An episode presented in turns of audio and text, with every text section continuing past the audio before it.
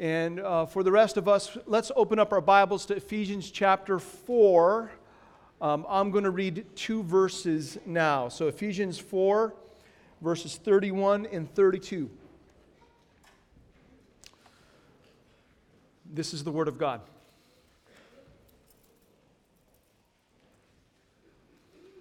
Let all bitterness and wrath and anger and clamor and slander be put away from you, along with all malice.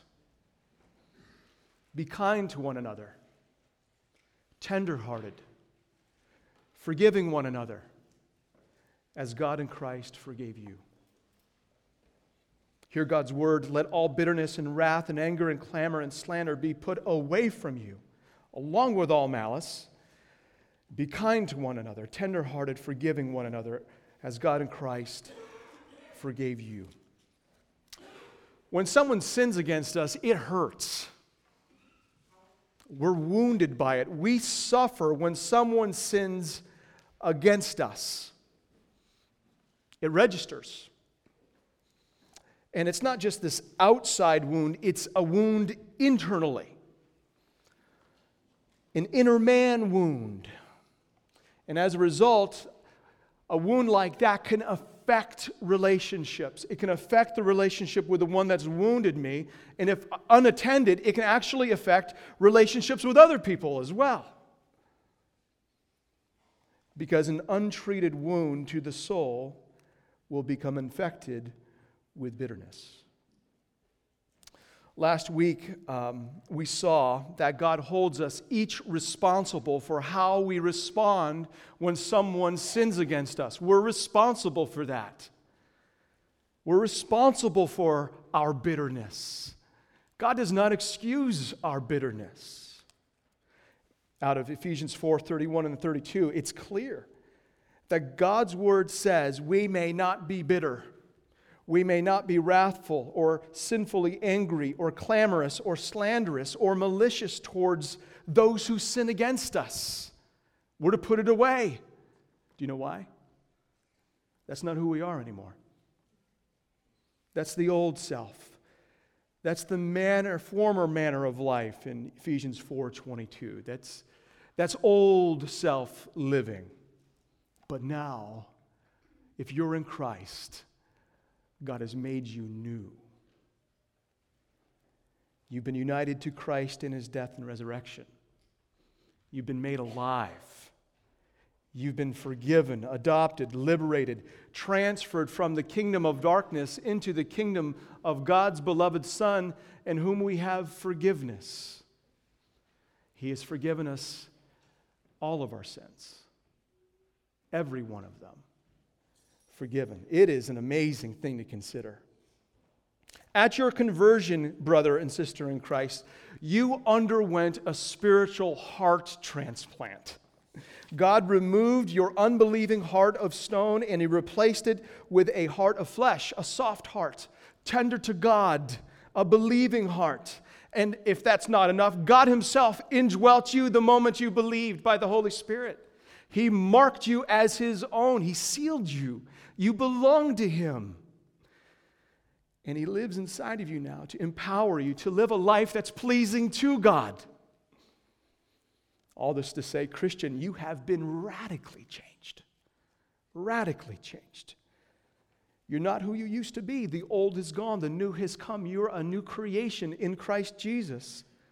And this transformation that God has wrought in you by His grace, it's progressively working its way out in how we live our lives. We are being changed from the inside out. God is at work in us. Who you are determines how you live. If you're dead to God, if you're not a Christian, and you get wounded, chances are you're going to get bitter. But if you're alive to God in Christ Jesus and you're wounded, someone sins against you, the call on your life is to forgive, to forgive the one who sinned against you. We are to put off the old selfish ways of bitterness and we're to put on the new Christ like ways of being kind and tender hearted and forgiving those who sin against us. It is a radical call. This morning, God is commanding you, brother, you, sister in Christ, to be like Christ to those who sin against you. You're to forgive. So, three moves this morning.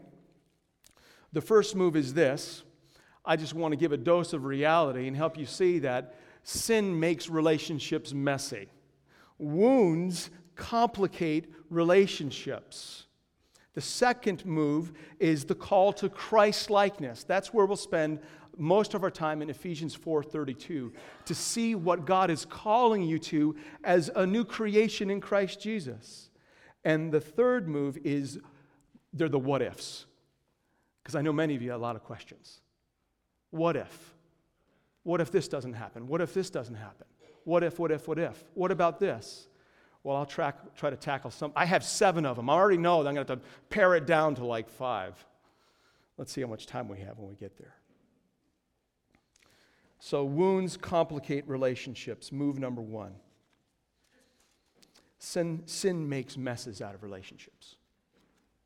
I've experienced an interesting phenomenon over the years I've been a pastor. It goes something like this. I'm going to use an example of a, of a marriage, but you can, you can basically put in any kind of relationship. A married couple comes into my office looking for help, and as they come in, there's obvious tension.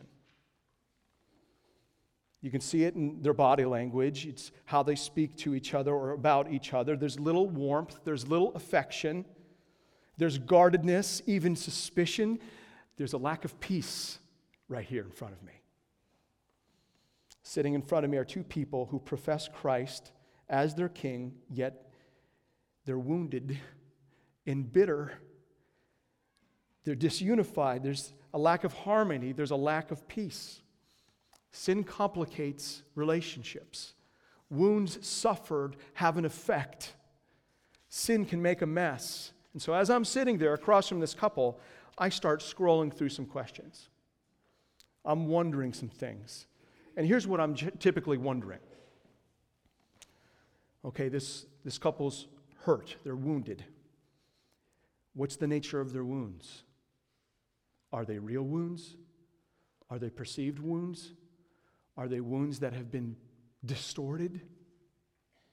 What's the extent of the wounds suffered? Are these pinpricks? Are they sword thrusts? What kind of damage are we talking about? What's been the frequency of these wounds suffered? Is this one time event? Are these multiple wounds? What's the duration of the wounds suffered? Has, was this one wound 10 years ago that has not been dealt with? Or is this 20 wounds over the last two years? Or is this 100 wounds over the last year? What's the frequency? For how long the duration? And then, of course, what's been the effect of these wounds suffered? On a couple, are they now sleeping in different bedrooms? For these individuals, if there's bitterness in their hearts, how are they coping with it?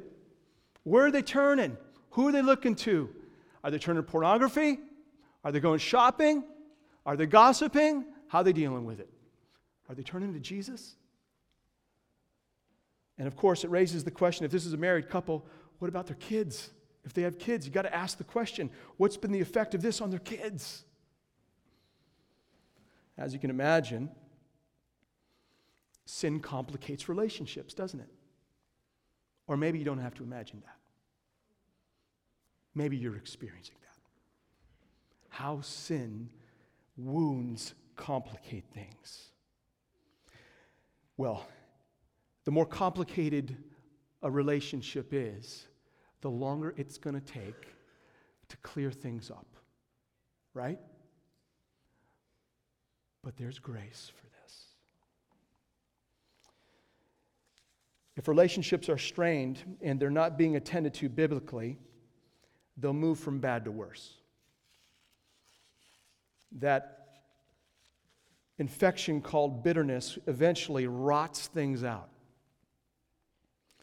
But in order to put away bitterness from a relationship, no matter how entrenched, no matter how complicated, in order to move to forgiveness and to experience a fullness of peace, you got to deal with it. You got to face the wounds you've suffered. You got to face the wounds you've inflicted.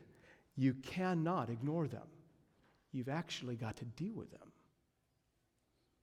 Maybe you're here in this room right now and you're saying, Pastor Salvati, my marriage is beyond repair.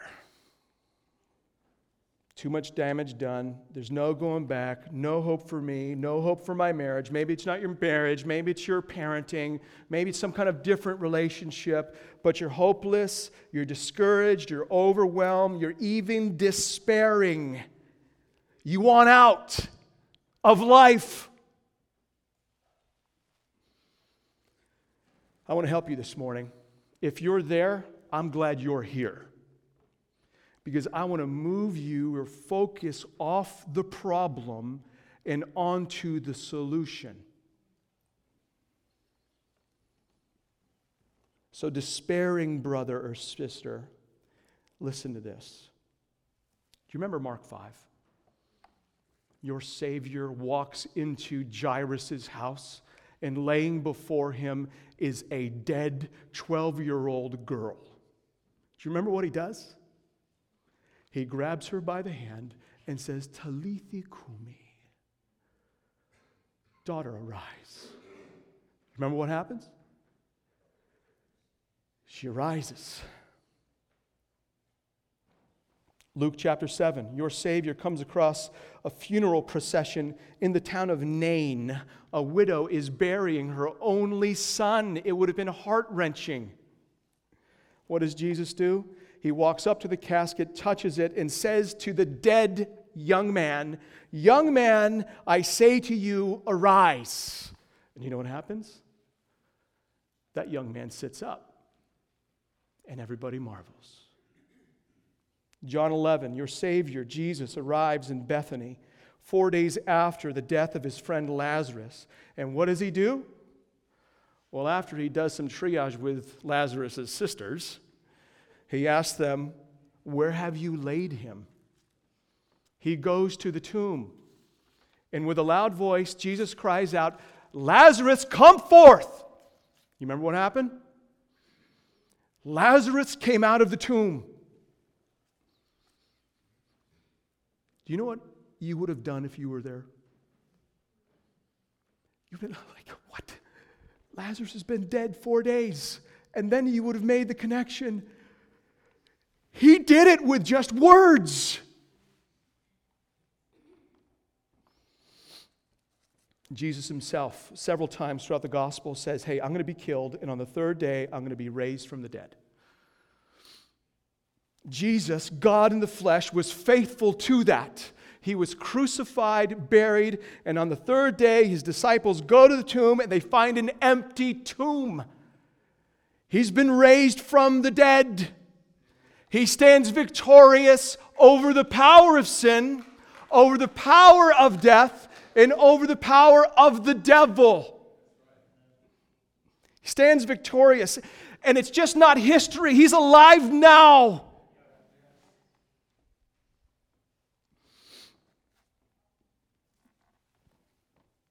If you're despairing, remember your risen king is alive.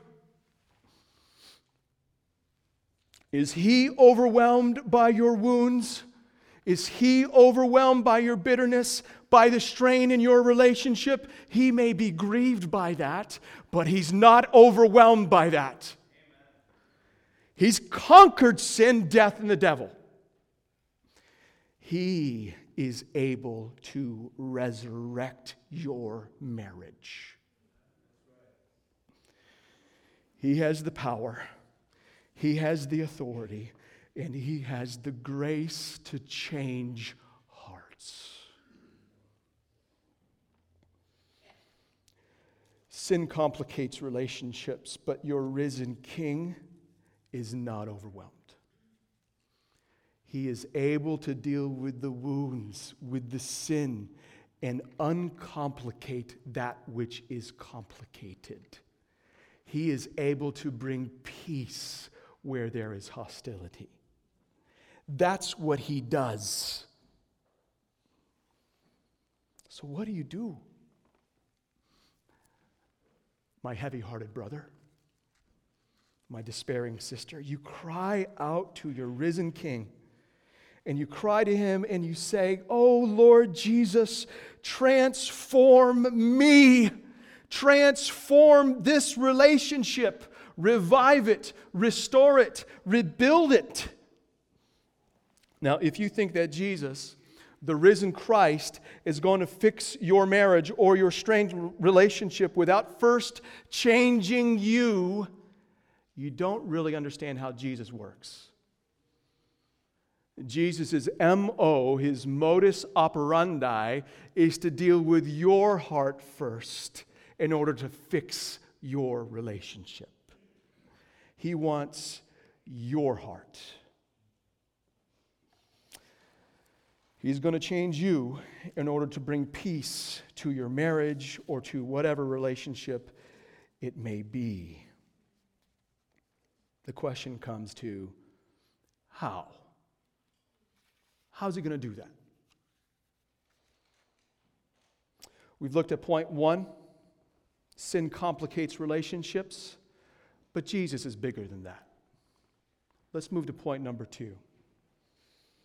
God is calling you to Christ likeness. How is going to, God going to change your relationship? He's going to conform you to the image of Jesus. He's going to change you in order to change the relationship. He calls you to be like him. He's calling you, we see this in verse 24 of chapter 4, to put on the new self, created after the likeness of God in true righteousness and, and holiness. Who's the likeness of God? Jesus. He's going to make you like Jesus. If you want to see a strained relationship changed, changed, seek to be like Christ. Don't wait for the other person to change. God is holding you responsible. God wants to do a work in you. Now, this kind of change is going to involve three shifts. Three shifts in how we respond to someone who wounds us. We're going to move from being malicious to being kind. We're going to move from being hard hearted to being tender hearted, and we're going to move from being bitter to being forgiving. Instead of being malicious, we need to be kind. To be malicious is to want to do harm to someone. It even shows up in gloating. I gloat and rejoice in someone else's harm. It's usually someone you're bitter towards. A malicious heart says, Hey, I'm going to make you suffer for the pain you've inflicted on me. And you know what? You're going to pay with pain. That's, that's malice. And so bitterness has a malicious edge on it. So we're to put it away. Maybe you're sitting in your pew right now saying, Well, uh, Pastor Salvati, I'm not a malicious person. I don't want to beat anybody up, I don't want to do anybody harm.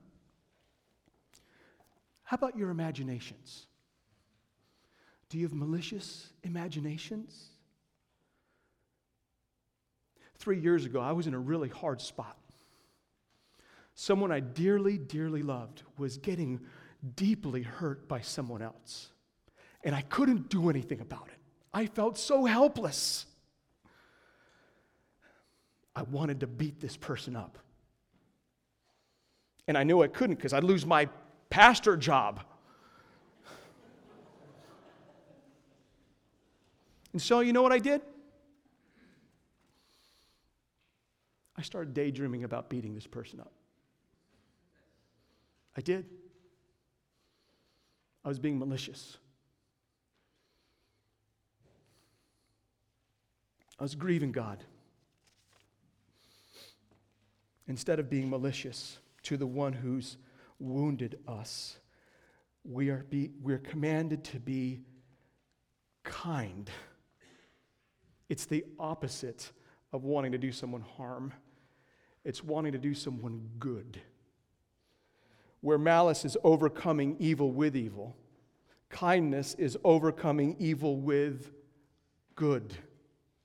Malice is a retaliation with the intent to harm, to curse. Kindness is a gracious response with the intent to bless even those who wound us. In God's loving kindness, He sought us even when we were rebelling against Him. He sought to do us good even when we were opposed to Him. He sought to reconcile us. Our God is incredibly kind. Now, you may be wondering, how do I make this shift from being malicious to being kind? How does that happen? It's not rocket science.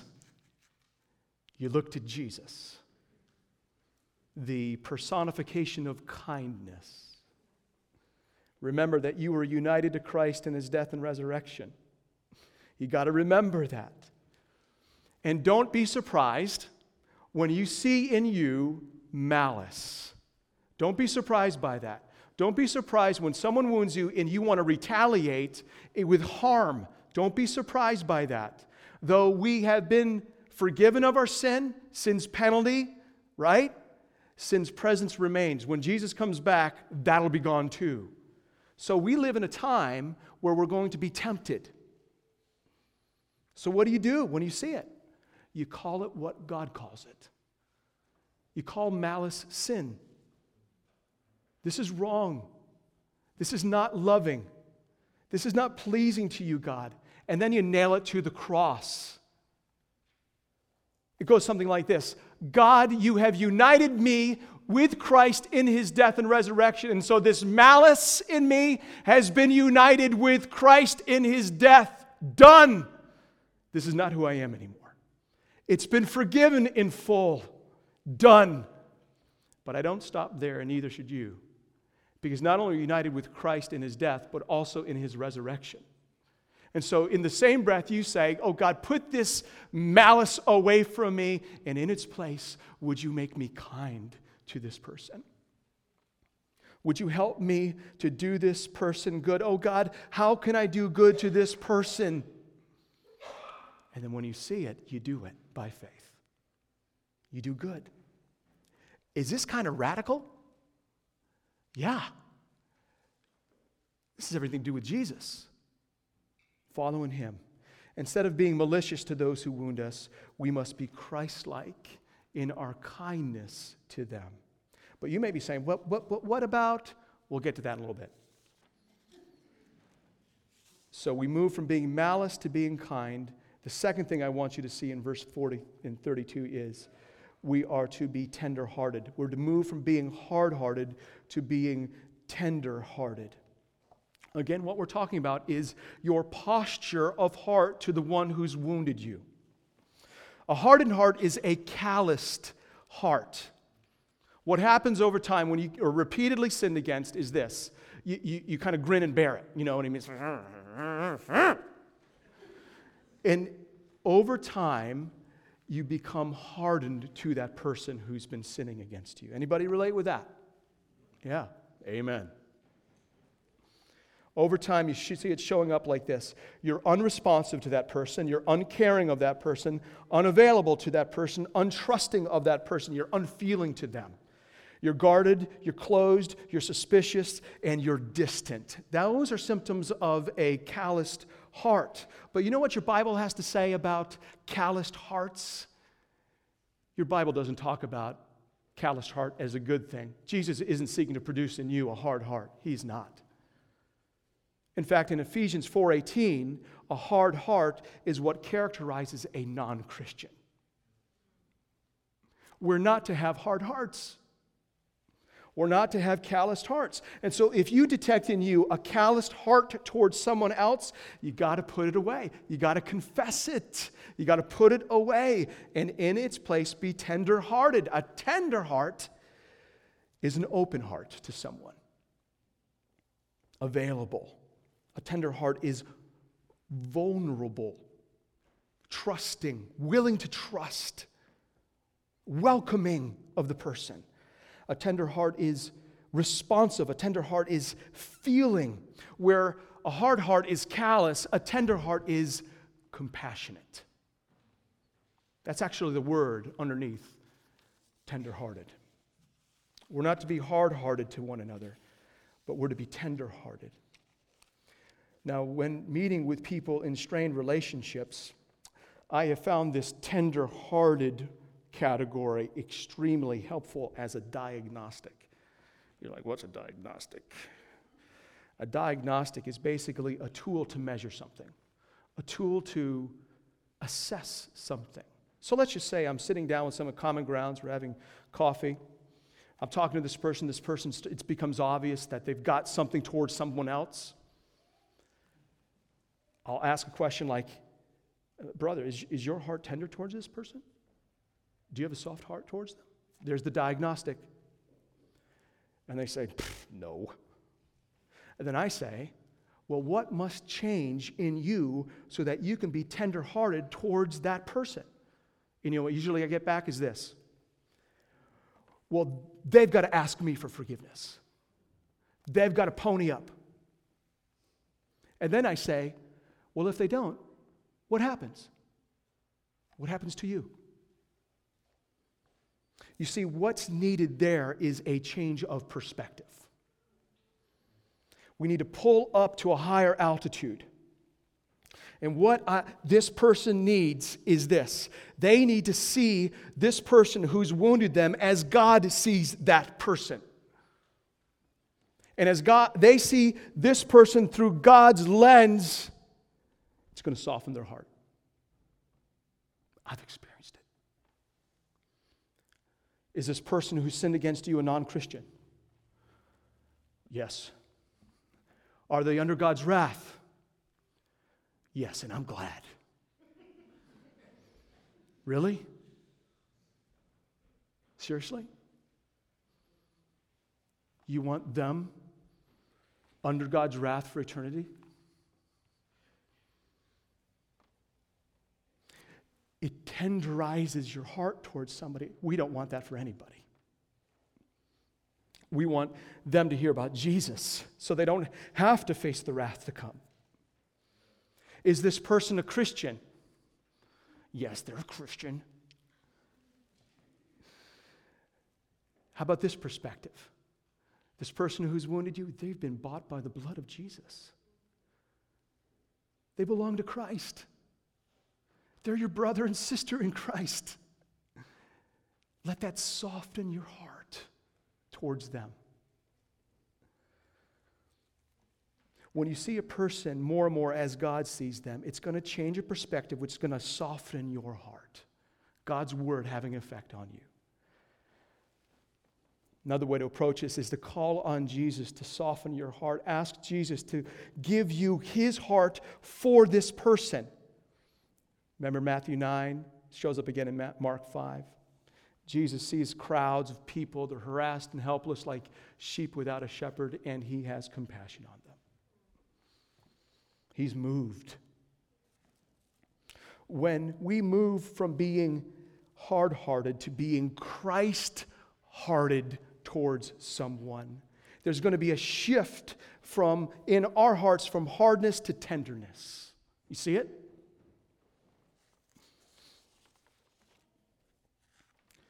Do you have a hard heart towards somebody?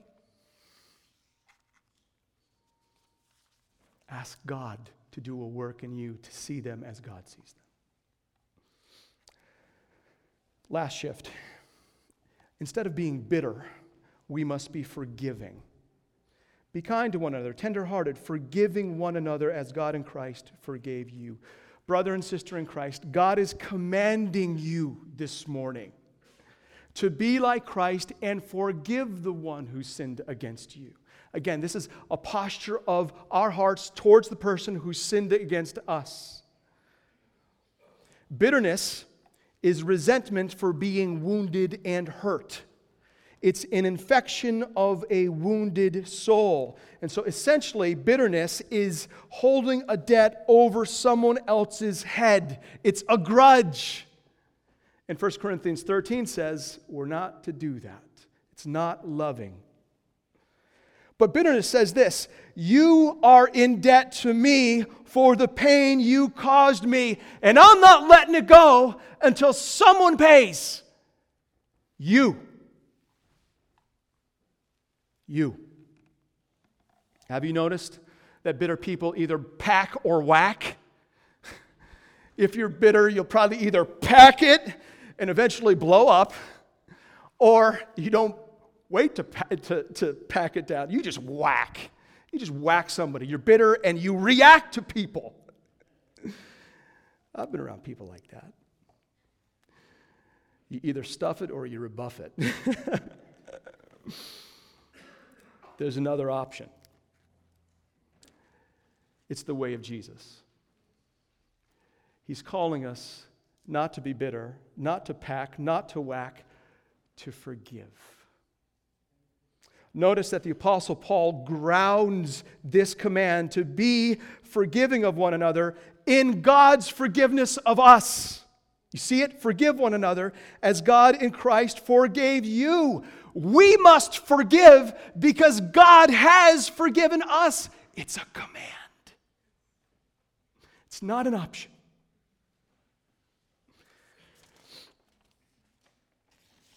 God's forgiving us in Christ is the basis by which we forgive other people.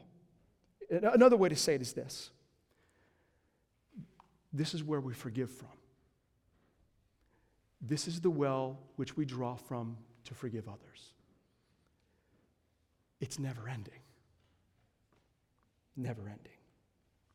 This reason that Paul gives as God in Christ forgave you, forgiving one another as God in Christ forgave you. This, this, is, this is a major shift in perspective. This is apostolic genius at its best.